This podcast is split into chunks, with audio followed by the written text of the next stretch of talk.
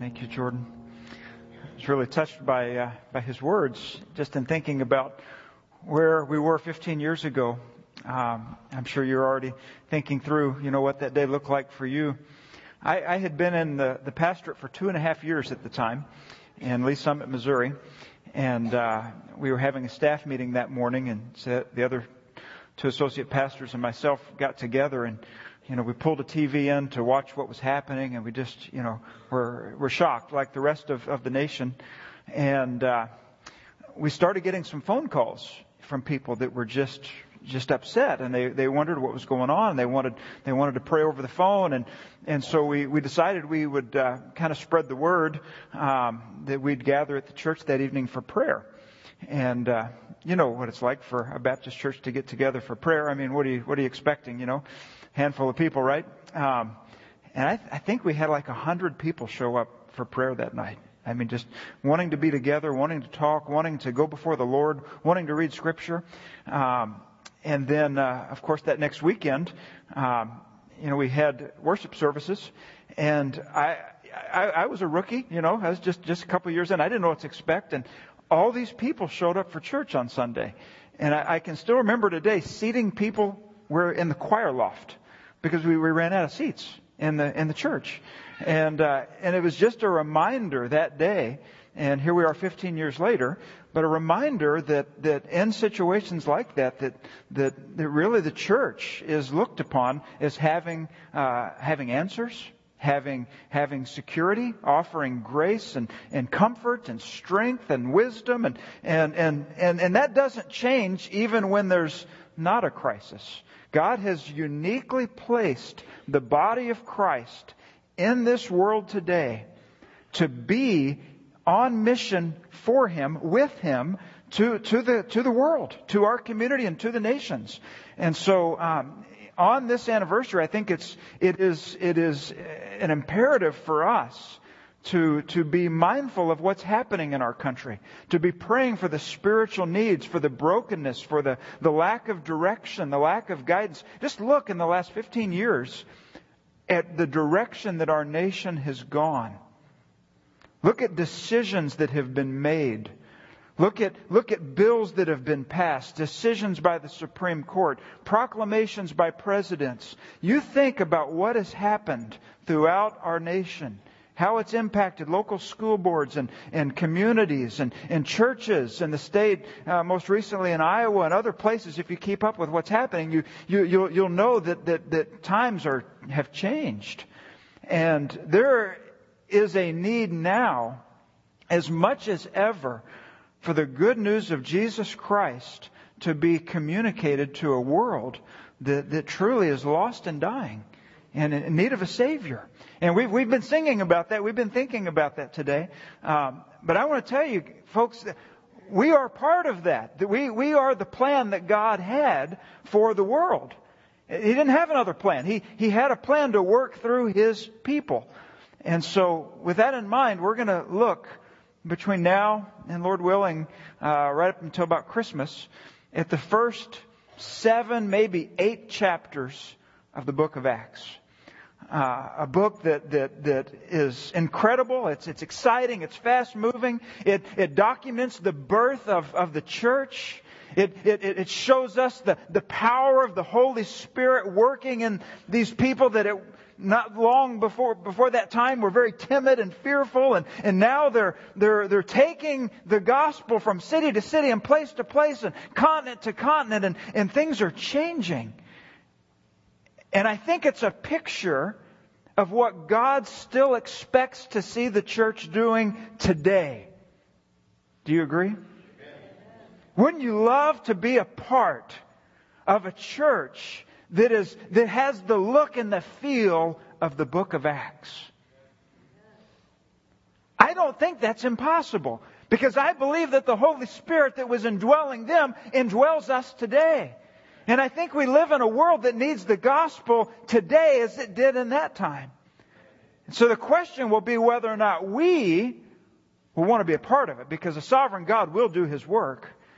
He will reach people. He will minister. He will, he will be glorified among the nations. The question is whether or not you and I want to be a part of it. or whether we want to set something else up that's different, feels different, safer or secure, or, or more comfortable, or or we just get distracted with other things and, and spend time inwardly focused instead of outward. All those things are possibilities. But I think I know you well enough, and you well you know me well enough to know that that's not what we want. That we don't want a status quo for the next season of ministry. We want to come together and be ready for action, to be a part of what God is doing and wants to do in our community, in our nation, and in this world. And so with that in mind, I invite your attention to the book of Acts. And we're going to look at it, Lord willing, over the next several weeks, couple of months, and uh, and look at these at these opening chapters to see a picture of the message and the mission given in that day. Let's think first of all about the setting of the book. I'll do this quickly. There's a whole lot that could be shared, but we'll just hit some brief things. The book of Acts is really the bridge between the Gospels and the Epistles, the letters to the churches. And you, you, you, if, if, if, if you pull the book of Acts out of the New Testament, and you finish reading the Gospels, and you've got a handful of of of, uh, of weary and timid believers that had just been scattered and then kind of came back together again after the resurrection in, in Jerusalem. And then you go to Romans, and you're reading about this guy named Paul, who is nowhere to be found in the Gospels, right? And and now all of a sudden they're in uh, writing to a church in Rome? Are you kidding me? We were in Jerusalem. Now we're in Rome. The, the, the, really the, the center of the world at that time, if, if, if you think about the, the Roman Empire. Um, so what has happened between the Gospels and these letters? The book of Acts answers these questions. In the Gospel accounts, God offered the life of His Son. In Acts, God offers power through His Spirit. In the Gospels, we see the original seeds of Christianity. In Acts, we see the continual growth and development of that. In the Gospels, we see Christ crucified and risen. In Acts, we see Christ ascended and exalted. In the Gospels, we see the model of the Christian life as lived out by the perfect man, Jesus Christ. In Acts, we see the model of the Christian life as lived out by imperfect people. Yet people who were changed by Christ and people who would change the world. The church at its inception was really a movement. It was a movement. It was, it was, it was people that were, that were called together around the idea or the conviction that Jesus was the Messiah. That He was who He said He was. And that, that He was the only hope for salvation. That He died on the cross, that He rose from the grave, that He ascended, and that He was the way, the truth, and the life, and that no one would come to the Father except through Him. That was their conviction. And they gathered around that. And so when we hear the word church, we think what? Building, right? They didn't think that at that time. When they thought of the church, they were thinking a movement, a people who gathered together. It literally in the Greek, ekklesia, means to be called out, meaning they were called out of the thinking of the world, called out of the world, and they rallied around this conviction, this, this idea of Jesus being the Savior and Lord.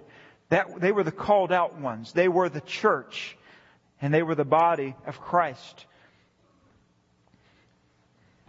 Now, the word that we have in the English language, church, comes from a German word. Boy, I don't pronounce German real well. Um, I know some would say probably curse or cursey or maybe a crutch of some kind. I don't know. I've been to Germany. I've heard them talk. Um, but something happened to the word church, the word ecclesia. And instead of it being thought of as a movement, it became thought of as a place that people would go to to receive religious service. They would go to an institution. and they would receive something. Something would be given to them. And so it, it changed fundamentally the way people related to church. Throughout the Dark and Middle Ages, people went to the church. It was the place you attended. You sat through. Not a movement you were a part of.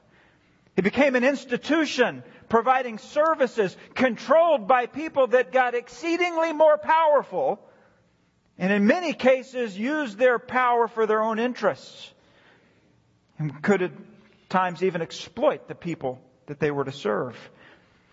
But then something happened.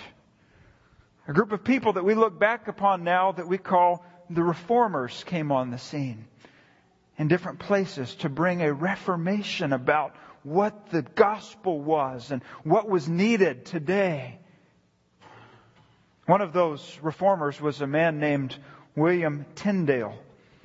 And uh, Tyndale had the conviction that Christianity was a movement.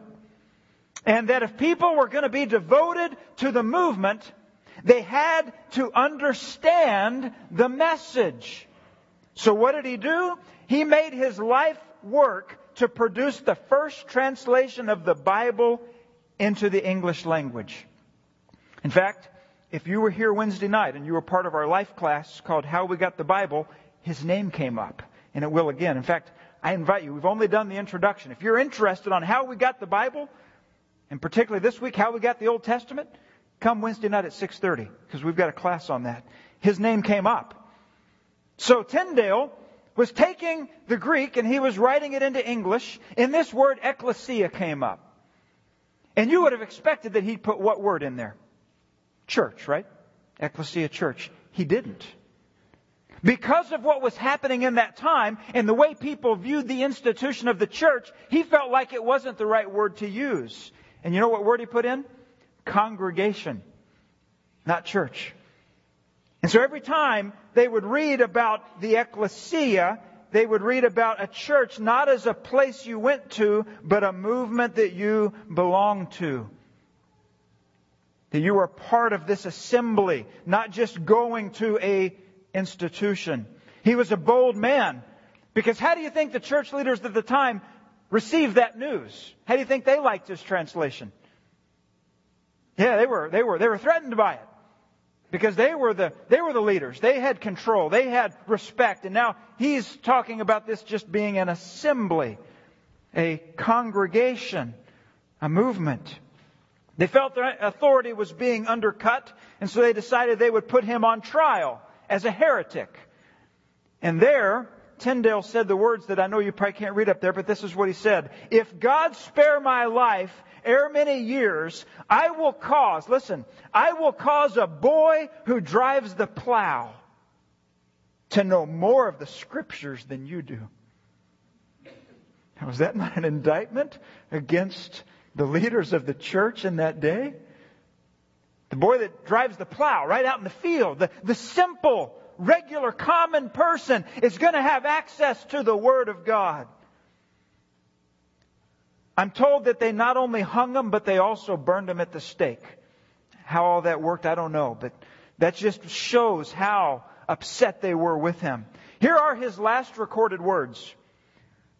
As he's being burned, Lord, open the King of England's eyes. Does anybody here have a King James Bible with them? Anybody got it? Got a King James? I see a couple. Did God hear his prayer? You're holding the King James Bible. He had a conviction that it was a movement, not an institution.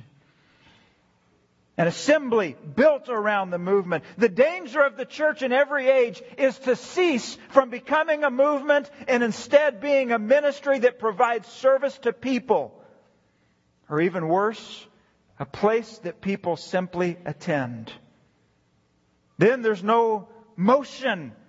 And without any motion, you don't have a what? You don't have a movement. Movement implies that we're moving, that we're going, that we're taking, that we are sending. If you're part of the movement, you're moving. And that's the question for us as we begin the book of Acts. Are we, meaning as a church, just doing ministry? Are we just providing a service? Are we just maintaining an institution? Or are we part of a movement? Think about that. Think about that question. Ask it personally. If if you, do you uh, just view church as a place to attend, or do you view it as a movement that you are personally a part of? Do, do you see the distinction? Do you see the difference in that? The very first verse in Acts, if you look at it with me, says this. In the first book, O Theophilus, I have dealt with all that Jesus began to do and teach, until the day when he was taken up, after he had given commands through the Holy Spirit to the apostles whom he had chosen. There's a lot of words we could pull out of these first two verses, but let me just give you one to start with. Do you see the word began? Jesus began. There's an implication here that something was started. It began. There's more to it. There's a continuation. In the gospel accounts, we see the Lord Jesus working in His physical body. In Acts, we see the Lord continuing to work in His spiritual body, which is called the church. See, what He began, He is continuing. What He began in the flesh, He's continuing through the Spirit. And it's continuing even to this day. In fact, we are the recipients. We have been blessed by the faithful ministry of those who have gone before us that faithfully brought the gospel to us. We've been recipients of the movement. We've been blessed by it. And now, we have this window, this season of opportunity for us to move it forward, to be a part of it. The author of the book of Acts was Luke. Can you guess what other book he wrote? The Gospel of Luke, right. He's also called the, the beloved physician. He was a missionary companion of Paul in some of the uh, missionary journeys. The book begins with a reference to his previous work. If you look at verse one, in the first book, O Theophilus. That's the book on the life of Christ, His Gospel, His good news message. The book of Acts also references Theophilus. We don't know much about him. He's got a great name. You know what Theophilus means? One who loves God. If you look at the two words, theos and phileos, that they come in there. One who loves God. I knew one young person in Greece who still has that name. And it really struck me when he introduced himself. Theophilus. We don't know much about him. He's also referenced as the most excellent Theophilus. He might have been an official in the Roman Uh, government in some capacity. We really don't know. Luke continues in verses three through five, because part of the, the setting here is that this is the time after Christ's resurrection, and it includes His ascension, which happens here as well. Look at verses three through five. He presented Himself alive to them after His suffering by many proofs, appearing to them during forty days and speaking about the kingdom of God. So Luke is the one that says, for forty days, after the resurrection, Jesus continued to make some appearances, right?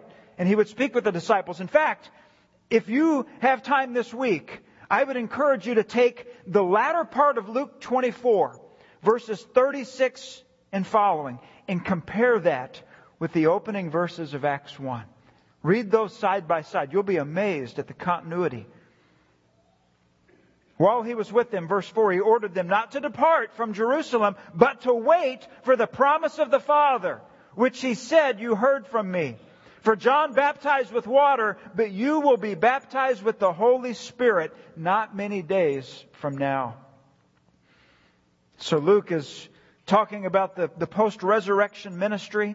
There's a, there's a picture here of expectation that, that something was going to come, that the Holy Spirit would be upon them. And what were they to do until He came? They were to wait. They were to wait for the Holy Spirit to be at work. And then we would see the difference. Jump, drop down to verse eight. But you will receive power when the Holy Spirit has come upon you. And you will be my witnesses in Jerusalem and in all Judea and Samaria and to the end of the earth. The final earthly words of Jesus. They read like a mandate, don't they? They read like a commission, as they were told what was going to happen and what they were to do. In the clearest of terms, verse eight is the key verse for the entire book of Acts. Verse eight, you will be my witnesses. First seven chapters, witnesses in Jerusalem. Chapters eight through eleven, witnesses in all Judea and Samaria. Chapters twelve through twenty-eight, witnesses to the ends of the earth. Let's look at the theme of Acts. I've already touched on the first point here. We are commissioned to be witnesses for Christ. We're going to see the word witness. In fact, if you read through the book of Acts, it is it is uh, used like thirty-nine times. So you can certainly see witness as a key word. What is a witness? A witness is someone who has seen something and then they say something about it. That's what a witness is. So if you're in the in the uh, in the in the business world and and uh, and someone buys one of your products and they are a satisfied customer, right? They they they they talk about it. They give they give uh, they give uh, uh, they give a recommendation for your product. If you are in a courtroom setting, you bring in the eyewitness testimony of someone who saw it and now they're describing it. But in the realm of the called out ones, the church, we have experienced the changed life. We have seen what He has done for us, and we give explanation. We say something about it. We are witnesses for Christ. Here's how Kent Hughes explains it.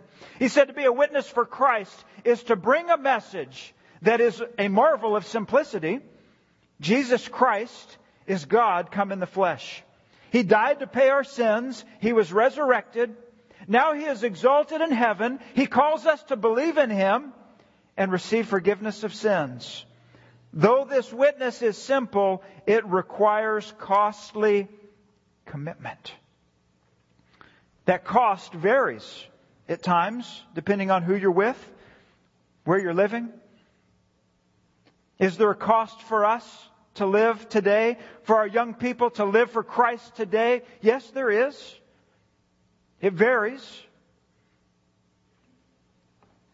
I can remember living in in Athens and hearing a uh, story of, of something that had happened recently there after right after we moved. Um, as you know, a lot of people from all over the world, have, have primarily the Middle East and North Africa, have been coming through Athens for the last number of years. And uh, there was a congregation of Pakistani believers that met kind of on the outskirts of town, between downtown and the airport, and and uh, it's a real interesting area there that that uh, that they were in. I knew the, the man that was that was their pastor, a Pakistani man. I knew I knew uh, others that worked with them. Uh, had the, the the real privilege of training some of them in, in pastoral ministry. But there was a young man that had come from Pakistan, and uh, uh, grew up Muslim. And as they do, many times these, these refugees, these immigrants, they, they'll live in a, in a very small place with a lot of people. They share the expenses, and, and he was, he was one of them. Um, but he came to faith in Christ, and he'd been a part of, of the ministry that had, that had taken place there. And his roommates found him praying to Christ, and they found that he had a copy of God's Word, and they knew that he had converted, and he, he, he, he quickly admitted that he had. And he was found in the apartment martyred, killed for his faith. In Europe, in Athens, Greece, of all places, you wouldn't you wouldn't expect that, would you? But it happens. And it happens in other parts of the world as well. There is a commitment. There is a cost for being a witness. The message captured the hearts of the apostles. It captured the hearts and minds of the early church. Let me ask you this question. Has the message captured your heart? Has the message captured your mind? When we make statements about who Jesus is, who He was, what He's doing now, does that capture you? With belief, with faith, with a, with a, with a repentant heart, with a commitment to follow Him as Lord. Because I want to tell you, in thinking about the movement of the, the church, It, it's, it's not real or authentic unless that happens first. This commitment to Christ that happens individually. And I encourage you today, I urge you, if you have not yet trusted Christ as Savior, this could be the day where you recognize how important it is that you place faith in Him and ask Him to forgive you of your sins, to be your Savior, to be your Lord, which really means to be the one in charge, and to give you new life through His Spirit. And that, yes, at that point, you too are a part of this gospel movement of taking the message into the lives of others. But it must first capture your heart and mind to be called a witness. Here's how Peter would summarize it in Acts four twelve. Love this verse. And it's Peter, again, that's saying this, okay?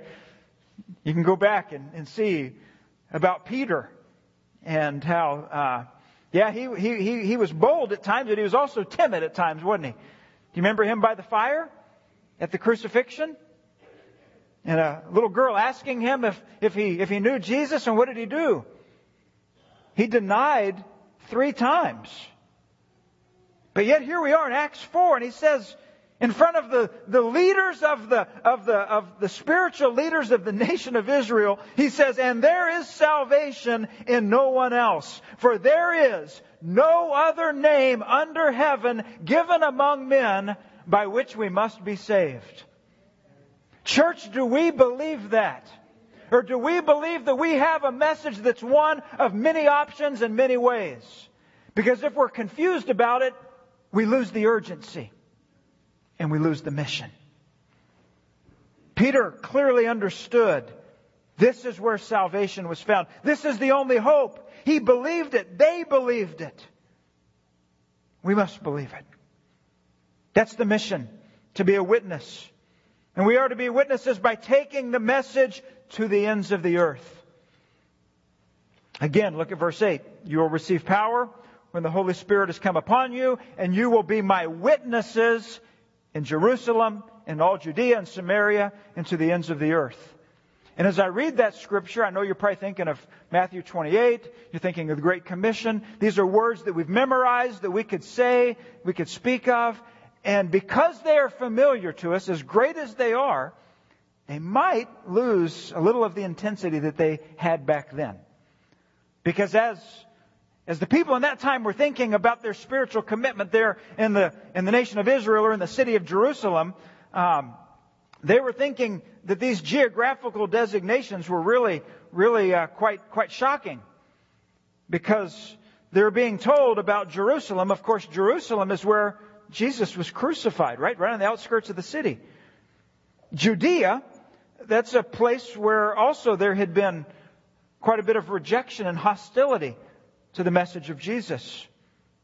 To Samaria, these are people who aren't even fully Jewish, right? They're the ones that stayed behind during during times of captivity. And and, and they, they intermarried with people of, of other backgrounds and faiths.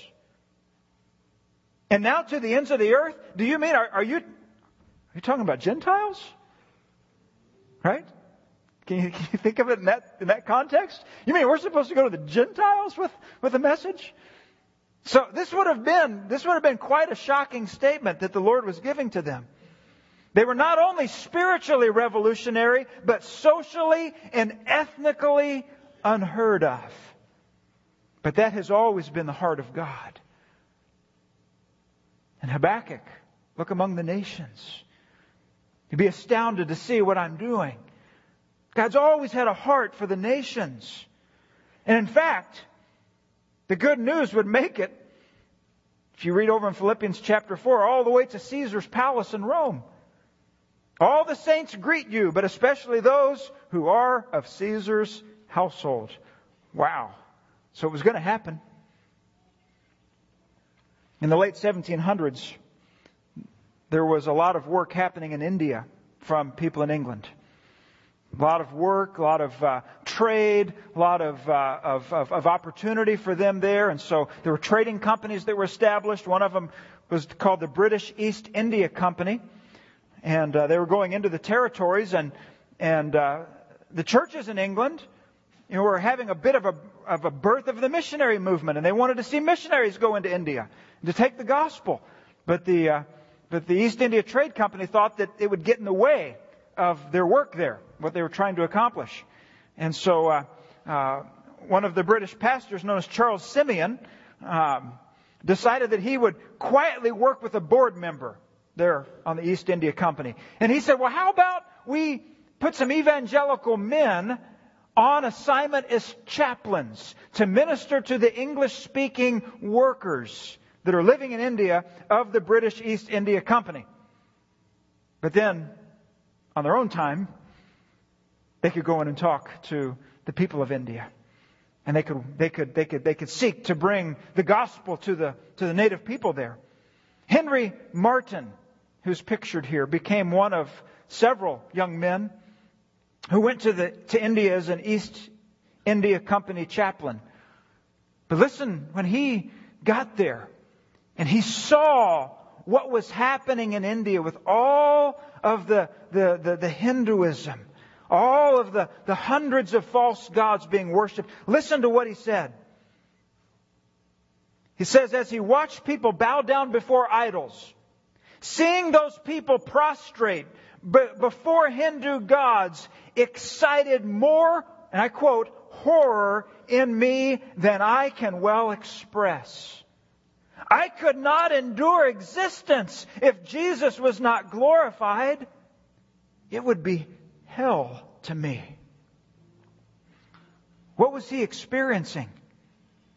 He was looking out and seeing how people were worshiping idols, and it just hit him hard. He knew they needed to be set free from the bondage of idolatry and sinfulness. And he knew the answer was Jesus and the gospel message.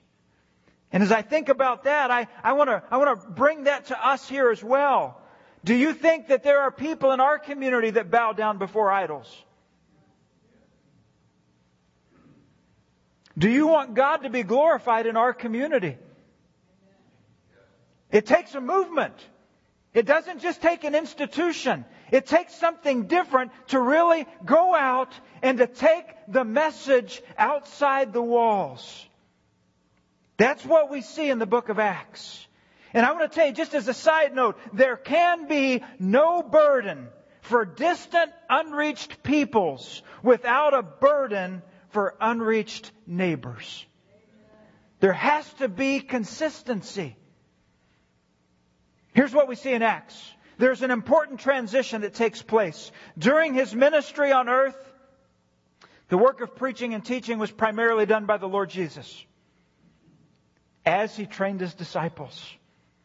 Now the baton is being passed. The disciples are now teaching and training. And the disciples are now doing what? Making disciples. That's the transition that would happen. Now think about Acts one eight again. From a human standpoint, the proclamation of repentance, the good news of forgiveness for a lost world, was squarely resting on the shoulders of a handful of people. From a human standpoint, these apostles were in no way ready for this task, were they? Were they? What a responsibility. To the ends of the earth even. Are you kidding me? This group? It's impossible.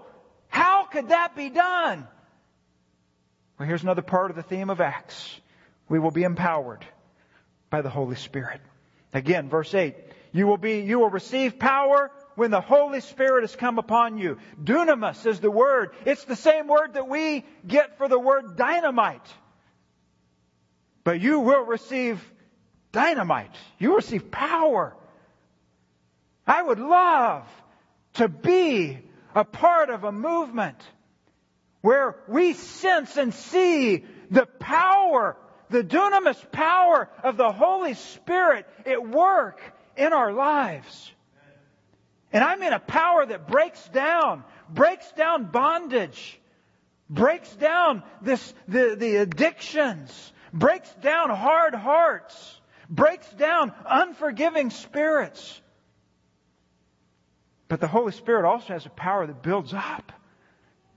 brings broken pieces back together, breathes in new life, offers forgiveness, gives strength, gives wisdom, gives opportunity. Never had a more important assignment been given to a less qualified group of people, right? These weren't exactly the elite of the day. They weren't the political savvy people. They weren't the most educated. They were primarily what as an occupation? Fishermen. And a, and a tax collector, right? At times they failed miserably. They argued about who would be the best, the greatest of them. On the night of his arrest, they all fled. Peter was the only one to show back up there at, at first. And what did he do but deny Christ? But the provision of power came along with the commission. You will receive power when the Holy Spirit comes on you. I read something that took place many, many years ago when on a Native American reservation, there was uh, a discovery of oil.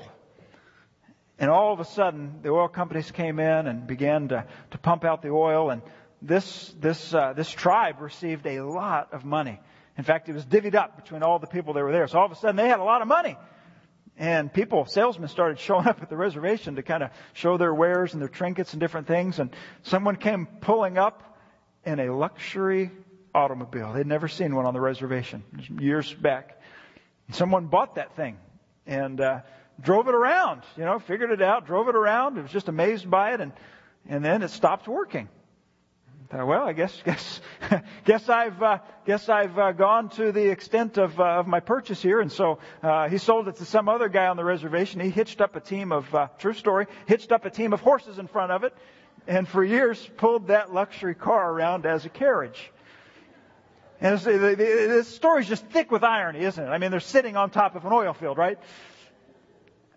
All that car needed was a little bit of fuel, right? Sometimes, my life is the same way. Same way.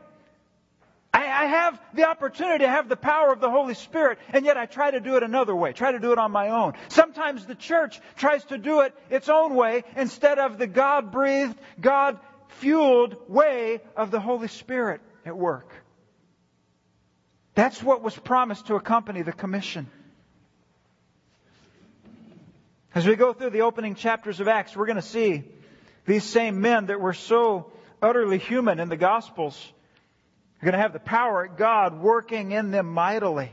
And Lord willing, we're going to pick up here next week. But before we do, let me ask, as we see that the apostles yield themselves to the leadership of the Holy Spirit, have you yielded? Have we yielded? Do we believe that we've been commissioned to be witnesses? Do we believe that we're called to go to the ends of the earth? Do we believe that we'll be empowered by the Holy Spirit? Let me ask a few questions as we close. Some application. Are we, church family, part of a movement or an institution? Have we believed the message of the Gospels? Do we sense the commission that's been given? Are we yielding to the Spirit in order to see the mission expand and to reach a world, a nation that even fifteen years after a tragedy desperately needs the good news and the hope of a Savior, Jesus Christ? Would you bow with me as we pray? Heavenly Father, we thank You for Your Word. We read it. And we believe it. And we ask, Lord, that You will apply it to our lives. That You will break down the things which prevent us from being faithful. That You will expose the uh, the the uh, the inadequacies, the the unfaithfulness, the sinfulness that at times keeps us both personally and as a church from moving Your mission forward. God, may You use Your Word to, to give us a fresh vision of who we are in You. And may You use it, Father, to ignite within our body a desire to see Your name glorified in us and through us. For we pray this in Christ's name. And all of God's people said, Amen.